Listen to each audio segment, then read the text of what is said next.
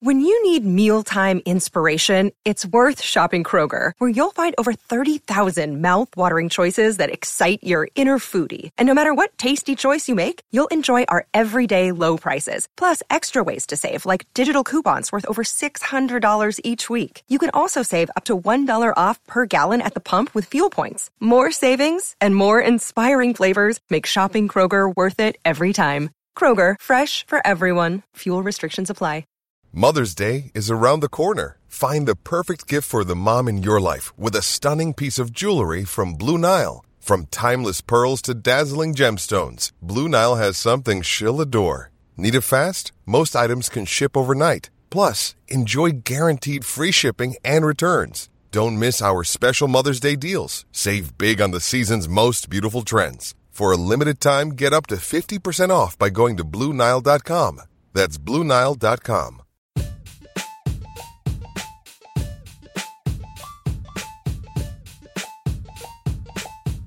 Welcome into our new hockey podcast here on fifteen hundred E S P N. It is Matt and Judd's Hockey Adventure. Matthew Coller with you, along with Judd Zulgad. And Judd, now that the football season is over, I'm glad to be given the opportunity to talk some hockey with you. I am just extremely excited that I finally found a kindred spirit who loves the sport because, as you might know, Wetmore, Mackey, those guys, ah, not so much with hockey. Yeah, no, not so much. But, you know, I grew up in the Western New York, Buffalo area, and I know this is the state of hockey, but those people are pretty nuts about their hockey there as well. And you you out there in listener land might be saying, okay, another hockey podcast, another hockey podcast, just what we need. And I'm going to tell you right now, though, this is going to be different because you bring the analytics, that side of, of things, which I do think is one thing in this town that has not been completely explored. And you even on the Monday Mackey and Judd show attempted at least to talk me off the ledge when it came to Jason Pominville's play, and you did so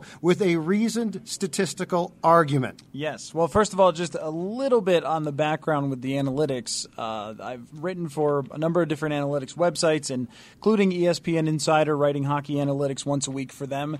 So I have uh, been studying, actually since the days of Moneyball, and then kind of transferring that over into the hockey game. So I will tell you then about Jason Pominville, since I know that you've been really far down on his play this year. But the way that I'm looking at Jason Pominville is this, Judd. And let me just, I'll, I'll paraphrase you and say, it's very simple. If you use... My favorite line. You can't take my favorite line. No, it's a it's an homage. It's more like... I appreciate uh, that. Okay. It, it's like if you were uh, a metal band and you played uh, Sweet Child of Mine, just to say... Oh, I like it. Okay. You know, something like that. Um, well, but with Jason Pominville, there is no question that his cap hit does not justify the type of production that he's had. However, in his current role, though, if we're talking about a third-line winger who's going to produce somewhere in the range of thirty-five to forty points this year and be on the right side of the puck, which means more shot attempts for than against when he's on the ice, and is fitting in with the right center, I think he's still a valuable player on a team that has the potential, I will say it, has the potential to win the Stanley Cup. They are in, in that conversation of these great don't, teams. Don't push your luck with me. So you don't worry about, you don't worry about, well, this guy's making too much money for what he still produces. You just say, in terms of how you feel through your first three lines, as him as your third line winger, you're in pretty decent shape. Okay. I will, I will begin to attempt to observe him as that. It's just that when you made the trade with, with Buffalo, your old club, I actually like that trade. My problem is, and I think my fundamental problem with Pominville goes back to this, long-term contracts given out. Jason Pominville had a good season here, and Chuck Fletcher gave him a five-year contract, which didn't kick in until the following year. So it was essentially six years out, and what drives me crazy in sports is the long-term contract that now, if Pominville was signed at a reasonable rate, it'd be fantastic. Third-line, fourth-line guy, that's fine. But when you have these long-term contracts and in this league now, and the one thing is if the Wild is going to, to make a trade to improve itself, it's going to have to give up a player who's contributing because they are right up against the cap. You have to be – being conscientious of, of the cap is a complete must, and the problem is very simple. In the N B A, the cap because of T V just goes up and up and up, and it's fantastic. In the N H L, guess what?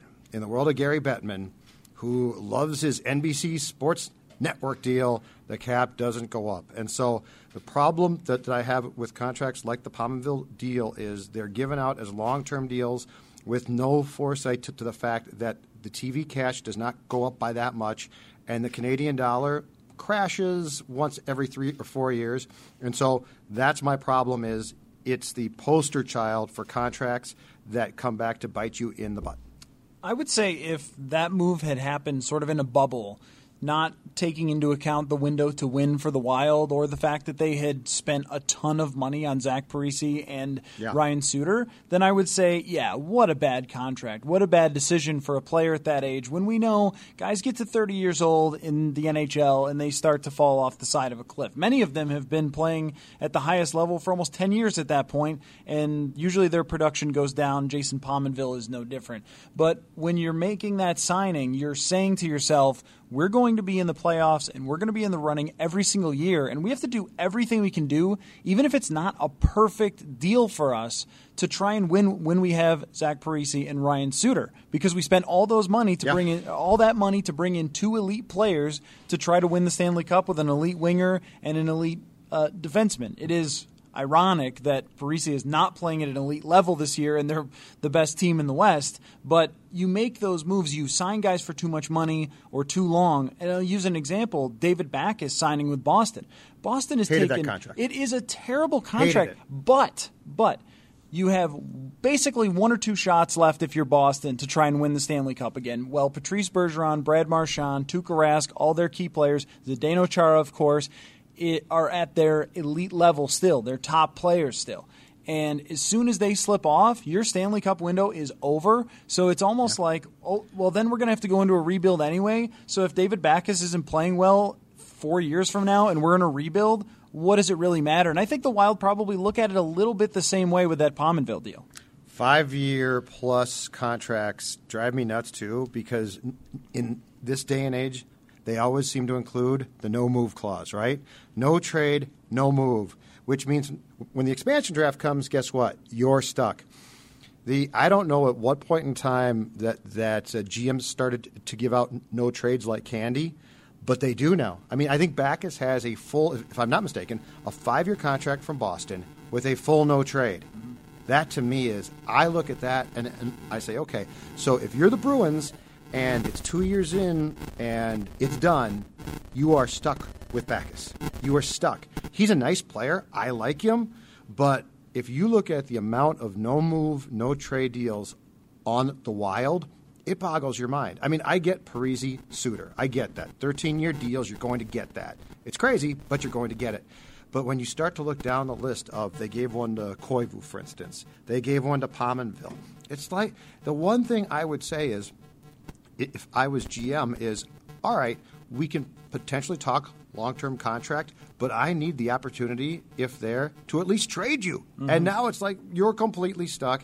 And then, as I said, the expansion draft is going to come in June or so, and guess what? You can't even expose those guys without their consent because of those no-move and no-trade clauses. Yeah, but the the alternative would have been to lose them and have someone else give them the no trade. And I that, know, but it's it's ridiculous no, to me. It, no, it is. And, and just, again, like in a bubble, yeah, I would absolutely say, no, you're right. Giving players at an older age like that with big cap hits no trade clauses is not a good play. And a lot of times these older contracts, these contracts for older guys like Andrew Ladd, who signs with the Islanders and can't score a goal anymore. Yeah. I mean, you can really see it coming. But the Islanders, that's a different story. That's a team that let a bunch of really good players go and left their one superstar on an island and came into this season with basically no real chance to win the Stanley Cup and gave a seven-year deal to Andrew Ladd when they should have been thinking about, all right, what's the long term since we just lost Kyle Oposo, and we also lost Franz Nielsen. Those were two of our top six forwards. What,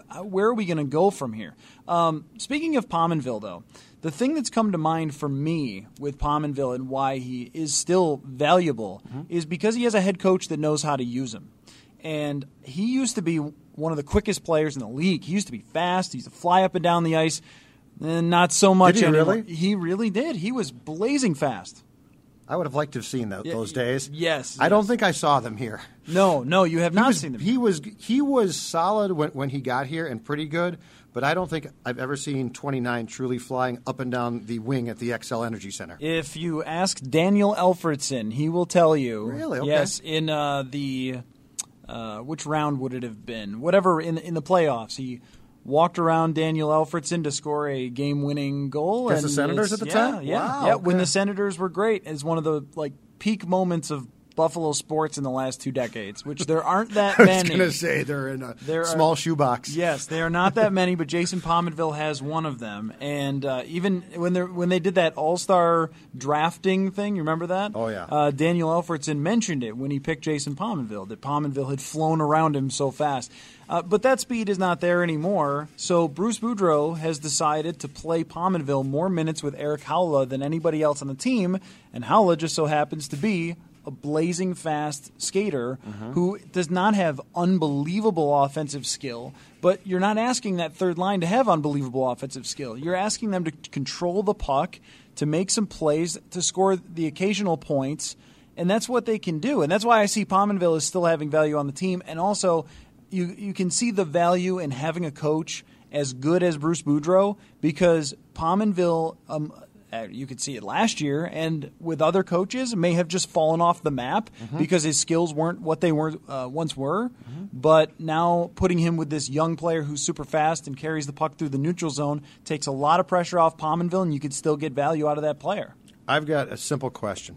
If Chuck Fletcher had, when, when he got this job, and he went Richards as his first coach, and, and then Mike Yeo, excuse me, when he got here, if he had said after after he fired his first coach in, in Richards, if he had simply said, you know what, I'm going to go with an experienced head coach like Boudreau, how much would, would, would this have changed? Because this team has had, and I'm not saying elite talent, this team has had talent for a quite some time.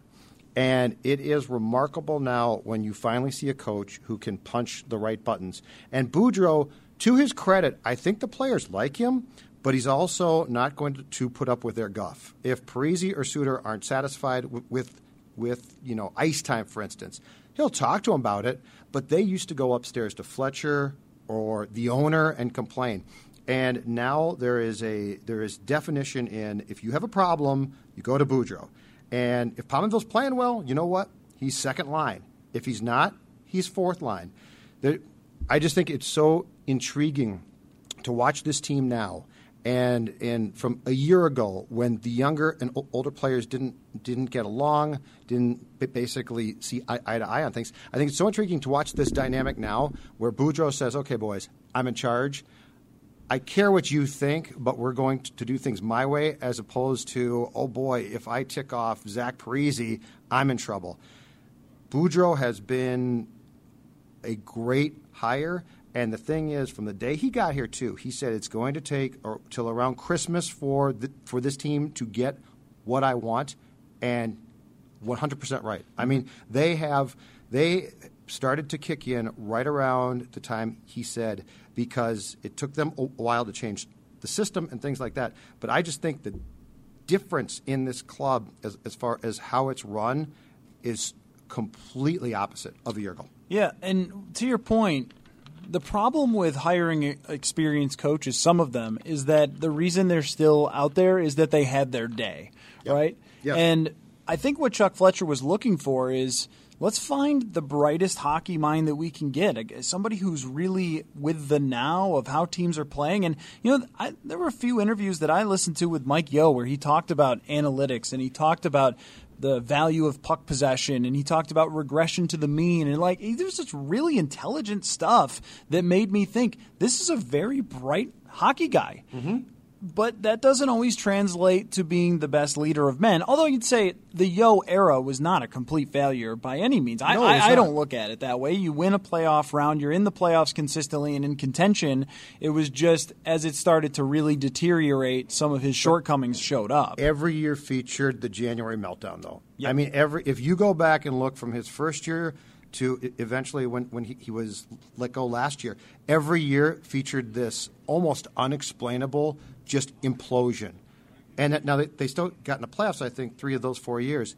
But it was unbelievable to watch because eventually you just kept saying, how does this happen year after year after year with a smart guy where this team just starts to implode and tailspins, and they almost can't stop it? Yeah, and maybe a veteran coach would have made a difference there. It's just, who were the coaches that were out there? What a rare situation it was recently to have John Tortorella last year just yeah. on the market as a free agent. Dan Bylsma picked up in Buffalo, though I haven't been overly impressed with Bylsma's performance in Buffalo. But and, and Bruce Boudreau, like three coaches, two of them with Stanley Cups, another one with an incredible record of success in Bruce Boudreau. It's very rare that you get that chance. Now, maybe you could make an argument for this, that teams will improve every position with a free agent except coach. The Tampa Bay Buccaneers last year, yeah, got, yeah. they got rid of Lovie Smith because they wanted Dirk Cutter, right? Yeah.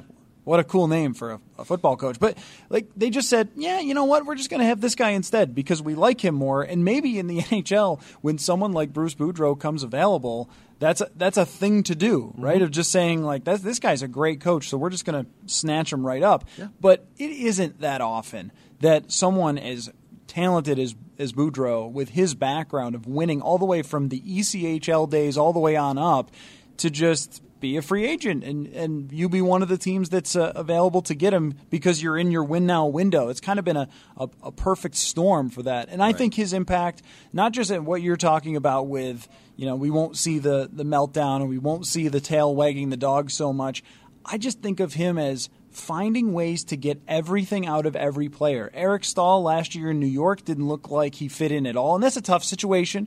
You're coming in from another team as a former, you know, number one superstar guy. But he got moved to wing from right, center. Yeah, right, and very, very quickly, only yeah. in a couple of games. It wasn't a great situation, but I look at Jason Zucker as maybe the best example of this, as a guy that we thought, hmm, I'm not even sure he's really an N H L player or really has any star potential after scoring a few goals here or there, showing some talent. And now he's one of the best even-strength scorers in the N H L this mm-hmm. season. Mm-hmm. I, I mean, there are so many of these players on this on this roster. Uh, Jonas Brodin is another great example of a guy who you had big questions about what's his future going to look like, and all of a sudden he's meeting the potential that we thought was always there. And I think that the combination of uh, schematically, systematically, uh, you know, using the defensemen, the, their mobility and things like that, and using Zucker's speed, just taking what guys are good at and utilizing it. Schrader get, gets called up. Now he's a little guy, right? He comes up, plays well. Within that game, he's first line. Yo doesn't do that. Yeo does not demote a veteran, and it's not to say that Schrader wouldn't have played in that game with Yeo as coach. He would have, but Yeo does not say, okay, you know what, you're playing so well, first line. Uh, more, Charlie Coyle. Charlie Coyle, it drove me absolutely crazy that he would move previously from center to wing to center to wing, and I looked at that guy with that size and said, he's a power forward. He is a po- leave him alone at wing. Guess what now? He's great. He's left alone at wing. Zach Parise, before the, this trip that they just uh, came back from, Zach Parise is called in by Boudreau, and Boudreau says, hey, Zach, guess what? You're paid to drive to the net. You're not doing it. Mike Yeo doesn't have that conversation. I mean, all of these things are m- might seem small, but they add up. Mm-hmm. They they And it's because Boudreau has a definition of what he demands and wants. And Yeo was not a bad coach. He's a very, very smart guy. But I think what, what they've got now is they've got a guy who can stand behind that bench and say, if you do this, you play, and if you don't, you don't. Suter, to me, I mean, this guy, this guy is a very good player. This year, he's outstanding. The question is why. I mean, they, they've they've cut him down on ice time a little bit, but I think the difference now is Suter was so concerned previously about being G M, basically, right? So if things weren't going right, he was complaining, blah, blah, blah. You hire Scott Stevens. Guess what? Scott Stevens is a Hall of Fame bleeping defenseman. Scott, Ste- if, you, if you're any player on this team, you look at Stevens and say, that's Scott Stevens, including Suter. So I just think all of the puppet strings being pulled are really being done well. And and hockey, to me, is not – it's not like basketball or football where, where you come in as a coach and say, new system, and it takes forever. Hockey is, yes, it's about systems. More importantly, though, it's about management of people. So question for you, because we've spent – the first part of this talking about just how good the Wild are and how their coach is the greatest. And uh, we I do could, like him. I could like even him a lot. Could even talk about the wonderful goaltending and uh, yeah, Eric, we even talked about Dubnyk. Eric, Eric Staal's uh, reinvigoration of his career. But let me ask you though this, Judd. What is the weakness on this team? I wrote about it, so you don't have to steal mine, or you can. Is there a weakness on this team that needs to be fixed? Because they've gotten to the point in the playoffs where, you know, they're there. Sure. They're they're sure. they're a team that exists that's making the playoffs and is competitive, and you've gotten to that level year after year, but you want to get over that hump. You want to be considered with the Kings and with the Sharks and with the Blackhawks of a legitimate, real contender for the Stanley Cup. Mm-hmm. So what is standing between the Minnesota Wild right now and that? Old habits die hard. For me, that that's the key. You still, they've got um, Staal. I, I think it has helped. They've, but when you watch the Wild play at times, and Boudreau cuts it off quicker. But that being said, you've still got some dog in, in this team. Perfect example: Kings game Saturday. You're up two nothing first period. The Kings. The Kings are a good team, I think. They're pretty good. But they also, I think, are, you know, content to say, oh, man, we're down two zip. Saturday game, afternoon, ah, we'll cash it in. The Wild stops playing. And so uh, what concerns me is this. What concerns me is as we get into playoff time, if you get in the playoffs and you have guys who start to slough off, Dubnyk for about twenty-eight games or so stood on his He was fantastic. M V P type. That's not really him. He's a good goaltender, but he's not he's not that, that guy. So my concern is if you play good defense in front of Dubnyk, you're fine because he, he'll, he'll help you win games. But if we get to April and May especially, and you start to say, ah, yeah, you know, I mean, we're trying hard, but Devin save us, that's a problem. So my biggest my biggest concern is has Boudreau, as the season goes along, purged some of the some of the stuff that we've seen previously, and you do see it creep back in. I don't, I do not think that, that this team is going to go in a rut for ten or fifteen games like they did previously. I do, though, see enough worrisome things that there's still some progress to be made there. See, That's mine. Uh, my biggest weakness is just the fourth line in depth on forward. Because I think, Chris Stewart hater. I think that people have been pleased with Chris Stewart's play, and they probably shouldn't be. That he has made, in terms of possessing the puck, in terms of the shot attempts that his team gets when he's on the ice, every player that he's been on the ice with is worse playing with him than without him. And that's for his entire career. Explain that more. Is, well, I mean, I think part of it is that he's not very good defensively. People mistake sometimes being big and tough yeah. for being good at defense. Okay. Well, he's not very good defensively. Uh, I think he takes some risks sometimes to be a big hitter. Uh, you'll see players like Steve Otter this way. They lay a lot of hits. Matt Martin. They lay a lot Cal of hits. Cal Clutterbuck. Cal Clutterbuck. Poster child for this. But even though you're laying hits all the time, that doesn't that means you don't have the puck, for one. And it also means probably you're taking some risks to lay punishment on some people, which is not bad. Physical play is great. Mm-hmm. But if you're taking yourself out of the play or out of position to do it, the game is so fast now. It isn't just, eh, lay a hit and get back into the play like it might have been twenty-five years ago. It's you take the time to go out of position to lay a hit into somebody, and all of a sudden they're down the other side of the ice. Right. I think that's one of the issues. I think he just is not a particularly high I Q player overall. Uh, but he's just a he's a big body, and he's got offensive skill that's always been really exciting to teams, and he's willing to fight, which I think matters to the guys in the room, and I think it probably matters to the coach. I don't think it actually matters really to winning uh, when it comes to the fighting, but, you know, you got somebody out there who's who carries a big stick. Create some space. Yeah, it, sure. It can help out with that's that. Fine. That's nice. That's all nice to say, but his goal-scoring rate right now, he's not getting a lot of shots on net, but he's scored a few goals. Shooting percentage is super high. That's going to come down.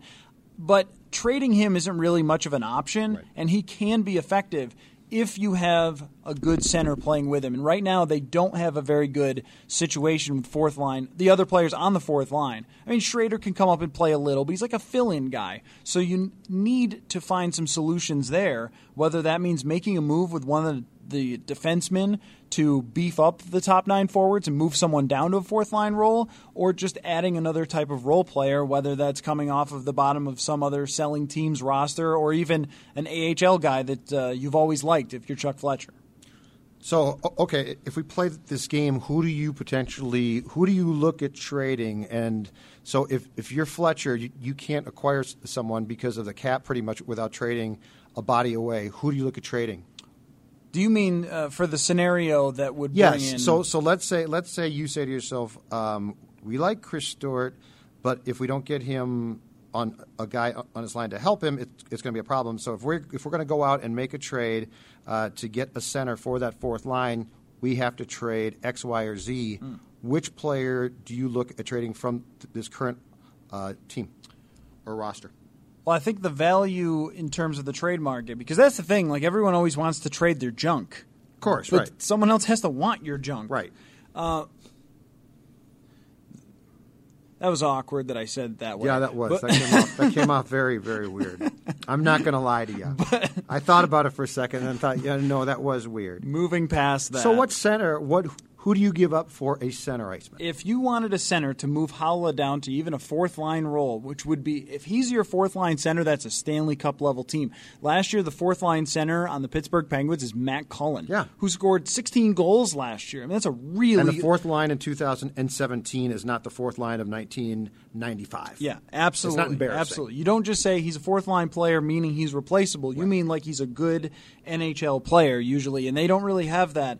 Uh, right now. I sure. think you look at the defense first, because I think that they have three defensemen who are tradable and and have a lot of value. And, it, you know, Marco Scandella is one of them, Brodin is another, and then Matt Dumba too. And you if you picked one of those guys, I think all three of them would have a lot of offers to come in that you could stock up more with the forwards. But the big question there is, why would you want to break up a team that's the best in the West that's, right now? That's my point. Is so you're trying to improve up front, and if you're going to trade a defenseman, if you're Fletcher and you're going to Boudreau and he's like, what are you going to do? It's got to be a real compelling case. Mm-hmm. Yeah, exactly. So I think more of the route that they would want to go is to just find somebody else who's selling. And we'll see who those teams are going to be. I mean, we know Colorado's selling, but they don't have a lot of depth. You know, I mean, somebody will have a fourth-line player who's fairly cheap who will act as an improvement, which is all you're really looking for. It kind of reminds me of like a baseball team that's a playoff team but has a left fielder right. who can't catch the ball and bats two ten. Mm-hmm. Like that that's what you have right now on on the bottom line. Like you've yeah, you've got your three, four, five hitters who are all cranking home runs, but when you get to that bot, it's pretty easy to to just roll right through. Mm-hmm. And if they face off with another team that has a really really good fourth line, that could be a major disadvantage, even if it's only ten minutes a night, but it still could be a disadvantage there. And playoff time. Right, because you'd have yeah. to play more of your top nine forwards than the other team. And the Hawks have done, uh, have done that several times, right? I mean, the Blackhawks have traditionally gone out in years they've been good, right, and gotten that exact type of player at the deadline. Mm-hmm. And But their thing is, their thing is their depth has been incredible. I mean, when you look at Chicago and the players that they trade, you keep saying to yourself, okay, eventually this has to stop, and it seems year after year after year they don't stop. So, but yeah, I I see your point uh, with that, that fourth line. What about um, Staal as well? Because Staal to me was a guy that we talked about this briefly, but when they signed him, I said to myself, is that a good signing? And I know he came cheap, but he had come from a situation where he got dealt. He went and played for the Rangers. He didn't play well. He got moved to the wing. Uh, what intrigues me about him is he's been very good. He's got, uh, as, as we record this, he's at uh, twelve goals and twenty-two assists in thirty-nine games. But what really intrigues me about his signing is this. His signing, to me, has allowed this team to utilize Koivu in the correct way. Two years ago, Koivu drove me nuts. And my perception was it was always like, it's Mikko. He's our top center. He's got to be the top center. He's got to start. He has to do this. And it wasn't that you looked at him and said he's a terrible player. You just said this is not. This is a two or a three, probably a two. Uh, and to me, what the Staal signing has done, which has been so important, is it's allowed you to put Koivu in the proper place. And that Koivu line has been fantastic. I mean, they've been really good. Yeah, no, and that's been one of the biggest problems with the Wild, really, during this run of first round eliminations, I guess you would call it, or the Parise, Suter era has been, yeah, so if you have a winger as your true key player, yeah. it's very, very hard to compete with the other great teams because you're going to have to beat Joe Thornton, you're going to have to beat Jonathan Toews, you're going to have to beat Ryan Getzlaff. You're, like, there's all these guys just come in waves in the Western Conference. I didn't even mention Anze Kopitar. Like, when you play a series against Jonathan Toews, who I know is not having the greatest year this year, though is an all-star, which I know yeah. gets uh, sticks in your craw a bit. But in, in Jonathan Toews' prime, at his absolute best, throwing out a second-line caliber center or a couple of second-line caliber centers against him, you're just asking to get destroyed when they have Patrick King coming out on their second line and him on your first line. Mm-hmm. And now to have a player, and I think that Eric Staal is a lot more capable as as an all-around player than people give him credit for, for one. Like, watching him up close, I've been very impressed all season with his two-way play, which I didn't think I was going to be. He's not fast, but he's very solid. Yeah, yeah, and he, he loves to pickpocket people, and yeah. he seems to, like, even though, right. He's a he, smart player. Yeah, he's a smart player, even though he's not the quickest. But having that caliber of player, because I think even just around the league, He was he was down in Carolina, but people still said, "No, that's a star player, though." I mean, that's a guy who was a number one overall right. draft pick. To have that level of talent, it might not still reach Anze Kopitar, who's like a top three player in the league, or it might not reach Ryan Getzlaff, right. but it's a lot closer. And then when the other team runs out their second line center, Ryan Kessler against uh, Koivu, You f- you feel okay with that. You don't feel like you're not going to get blown away. Right. By that. You don't feel yeah. like we're getting destroyed at the center position all the yeah. time. They took uh, the, the Wild took the Blackhawks to six games in the first round. Was it two years, three three years back? And actually, in that series, it, it's it's where Haula played fantastic. Yes, yes. Haula, and what they did was they put Haula on Toews, but they they just told him basically, don't worry about scoring, mm-hmm. don't worry about a thing. And he was great. And that's the first time, because up until then, he, he had sort of been this sporadic, sporadic, he's fast, but is he that good? That was the first series where you said, there's something here. Then, unfortunately, he came back the next year and I think felt this in- inherent pressure to score more and improve his game. And so he took a step back at that point. But yeah, I mean, Toews, Toews alone, though, in watching him in previous playoff series, is the type of player where you say, this is what a number one center and a special player does. I don't know that the Wild has that, but I think what Boudreau embraces is the fact that they have different components that can beat teams. Mm-hmm. And I always I always felt um, that Yeo sort of got o- overwhelmed at times. Boudreau never does. At, at least it doesn't appear he does. Boudreau always seems to be in control, and Boudreau seems to say, instead of saying, man, I don't have Ovechkin here, it's too, you know, th- this stinks, he says, okay, I don't have that, what can I do to compensate? Big difference there. And, and the other thing is, you said that, yeah, they don't have a truly special player. Sidney Crosby is not playing for this team. Right. Staal's much closer than they have been. If you're... I, I'm not saying I'm not putting Parise aside for his peak, but he has not been an elite player for some time. Yeah. I mean, he is just at this point in his career, he is like Pominville in a different way, like way overpaid for what he brings. He's got a bad back, but still, but still brings quite a bit to the table. Yeah. In his best days, he's a top five player in the N H L. Yes. But right now, he is an average second line winger who works really hard and is a great is going to be a great player to have in the playoffs. But in terms of his production and, and what he brings to a team, yeah. that's where that's why you need Eric Staal uh, in this lineup, a top center who yeah. is much closer to the number one centers in the league, who can carry you at times, which I think he still can looking at him play. Unless something changes, I'm seeing a player who can still at times carry you and have a have a huge series and mat, match up with the other team's best players. Sure. Like, I have liked his game that no, much. No, it's been good. Um, I, I'm very intrigued by the fact that Boudreau had to meet with Parise about going to the net. Zach Parise's life has been, his career has been made not by the fact that, that he's a phenomenal talent. His career and money has been made by the fact that he has a lot of talent and works his butt off. I mean, Zach Parise, his whole career has worked l- like a fourth-line wing. Uh, I find it intri- intriguing then that Boudreau had to talk to him about something that Parise always has done. That concerns me based on this. He had a bad back. He didn't have surgery after last year. He's played through it. He says it's fine. But I got to think the only reason why he would be resistant, right, about going to the net, because you get your butt beat up there, the only reason why Zach would say I, I'm not going to, to do that as much and play outside more is based on the fact that that back is still not great. So that's the one – that's the one, because there's no way with, with the way that he's worked throughout his career that he just decided consciously, you know what I'm going to do? Yeah. I'm going to be out by the corners from now on, the perimeter.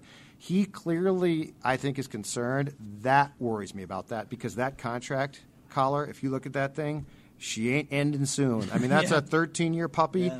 that is going to go on and on and on. Suter looks great right now, and that's fantastic. But the whole Parise uh, dynamic does scare me a little bit. You know what they would be wise to do, I think, Boudreau. I don't know if he'll do this or not, but would be give some give some rest games to Zach Parise. I mean, if they if they are out if they are out in front, you're opening I, Pandora's box on that. I, thought. I know, but if you look at the N B A and what uh, Golden State does and what San Antonio did for a long time, why wouldn't that apply to hockey? That it's a long season, it's eighty-two games. It's, and, a, it's the same thing. Yeah. Pick, oh no, you're right. Picking about that. Your spots on yes. some back-to-backs to give a guy a rest. I also think that like hockey fans, it's so much it's so much more about the team than it is individual players that yes. you go to see. They'll be much more accepting of. Oh well, I didn't see. Can you imagine? Zach Parise. Can you imagine if you went to a Penguins game here? And they arbitrarily scratch Sidney Crosby okay, or Malkin. He's the exception, yeah. No, no, no. But I'm, I'm, I'm just saying, it's the world is so different there that that you know. I mean, if you went to a Blackhawks game and all of a sudden they just said, uh, you know what, we're resting Jonathan Toews. You might say yes, great. But the league would, but the fans in, in the building would be so ticked off. So maybe, or the fans would in the building would say it's a good idea on Parise, but Parise, but Parise doesn't like to sit out practices. Now, once yeah. again, this gets back to the coach has control. Mm-hmm. Um, but I just I find it I find the story itself that Boudreau had to meet with Zach about that to be tip of the iceberg stuff, because there's no way that Boudreau had to remind Zach of what Zach does well. Yeah. And I think if he wants to get the message across, he should say, do you think Tim Duncan is good? Because they did this with Tim Duncan, and he's one that's of a really the, in, that's an interesting yeah, thought. He, he is one of the greatest players to ever play basketball, and Tim Duncan was accepting of ha- having to sit out some games. And at the end of the year, he if you play Parise sixty-five games instead of eighty-two, do you get better value in those sixty-five games than a worn-out guy? And, and is he better in the especially playoffs? With a bad back? Of, yeah, yeah, he might be. And that, that's the way that I would look at it. Uh, one last thing before we wrap up Matt and Judd's Hockey Adventure Episode One here. Very exciting. Um, the the All-Star thing. Yes. What? Why are you so mad about the All-Star thing? Okay, I'm not that mad. Dubnyk and Suter are going All-Star game January twenty-ninth uh, in Los Angeles. It's now, what, a three-on-three tournament? I believe it's two conferences against each other. It's something. Uh, is it is it on an aircraft carrier? I don't know. What, anyway. What's the gimmick this year? Anyway, here's here's what gets me, though. Jonathan Toews, who I, I love. I mean, he's a hell of a player. But he has played in thirty-four games this year. He has seven goals, thirteen assists for twenty points. That's a very average. Parise, eight goals, twenty points. Zach Parise, nowhere near an, an all-star for two thousand sixteen seventeen. Uh, you got Eric Staal, thirty-five points, thirteen goals. Charlie Coyle, thirty-two points. Granlund, thirty-one points. Koivu. My point is you've got one, two, three, four, five, six. You've got seven Wild players who have more points than Toews, and Toews is going, these popularity contests do drive me crazy. Yeah. And I, I, in my heart, I don't care that much. But the whole fan thing of, well, I think I'll vote for Jonathan Toews since I know who he is. Let's put players that at least deserve it in the All-Star game. And if you're Jonathan Toews and you're having a year in which you have twenty points and seven goals, you just don't deserve to go. And he knows that. He talked about it. So mm-hmm. that's why it just sort of – it doesn't irritate me. It just sort of just mildly gnaws at my craw that he's going. I think – Staal has a great case for it. thirty-five points in thirty-nine games is just fantastic, and the way he's bounced back from that's what I was going to say. Yeah. I mean, like he's if if anybody back. right, if anybody deserves to be acknowledged for that, then yeah. it's him. And he and he has played better than Jonathan Toews. Everyone will always talk about the two-way play, and the two-way play is phenomenal. It's what wins you Stanley Cups. But if if you're really really short in the scoring area, I mean, the All-Star game is kind of for the. The excitement's and for the scorers. Playing the Blackhawks. Yeah. Oh, and last thing, too, Twitter world. let's get one thing straight. Oh, boy. Ryan Suter on Saturday against the Kings didn't have a good game. I get that, okay? But would you people on Twitter stop with this, there goes Suter again, thirteen years? I understand the frustration of those two contracts. Now, one, from day one of those contracts for Parise and Suter, I was on board because it was fun and exciting. But that being said, Ryan Suter is having a Norris Trophy-like season. So can we please, when he has a bad game, not get out? The puck went off his face shield and in. Yes, it's an own goal. It's unfortunate and untimely. But this whole narrative that started Saturday of, well, there's Suter taking up too much ice time and being lazy, he's been phenomenal. I mean, Matthew, he's been statistically, analytically, eye test, anything that you use, Ryan Suter has been outstanding. I will tell you all about Ryan Suter's analytics on the next oh, episode. It's a tease. It's a tease, oh, it's a tease yes. to the next. We could talk Matt about and Judd's hockey adventure. Yes, yes. Okay. We'll have a lot to continue to talk about. That'll be one of the things, Ryan Suter and where he ranks uh, analytically and by the eye test among some of the N H L defensemen. Is he is he good enough to win you a Stanley Cup as a number one? That's what. And I also want I you to tell, tell you. me how long you think he can continue oh. at an elite pace, because we already know Zach Parise no longer at an elite pace. Yeah, that's, that's that we know. That is a very, very good question. Well, we'll do that the next time on Matt and Judd's Hockey Adventure. We'll catch you next time. Hi, this is Chris Howard, host of Plugged In with Chris Howard. The College Football Playoff Committee made their decision on Sunday, and as much as I loathe the idea of Ohio State losing their way into the College Football Playoff, I one hundred percent agree with O S U making it in over Bama.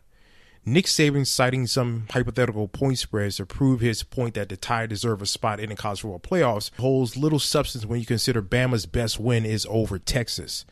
No, the committee got it right. T C U had a great season with far more ranked wins than Bama and didn't deserve to lose their spot after playing a surging Kansas State in a championship game. And Ohio State, while not playing some of their best ball later in the season, was still twelve and oh until they came face-to-face with my Wolverines. While the college football playoff system isn't nowhere near as good as it could be, it's better than what we had. And in a few years, it will be better for all of college football. Hi, this is Chris Howard, host of Plugged In with Chris Howard. Get the latest odds and trends for every professional and amateur league out there. From football to basketball to soccer and esports, we've got it all at bet online dot net. And if you love sports podcasts, you can find those at BetOnline as well. And don't forget BetOnline for the N H L, M M A, boxing, and golf. Head to the website today or use your mobile device to learn more. BetOnline, where the game starts.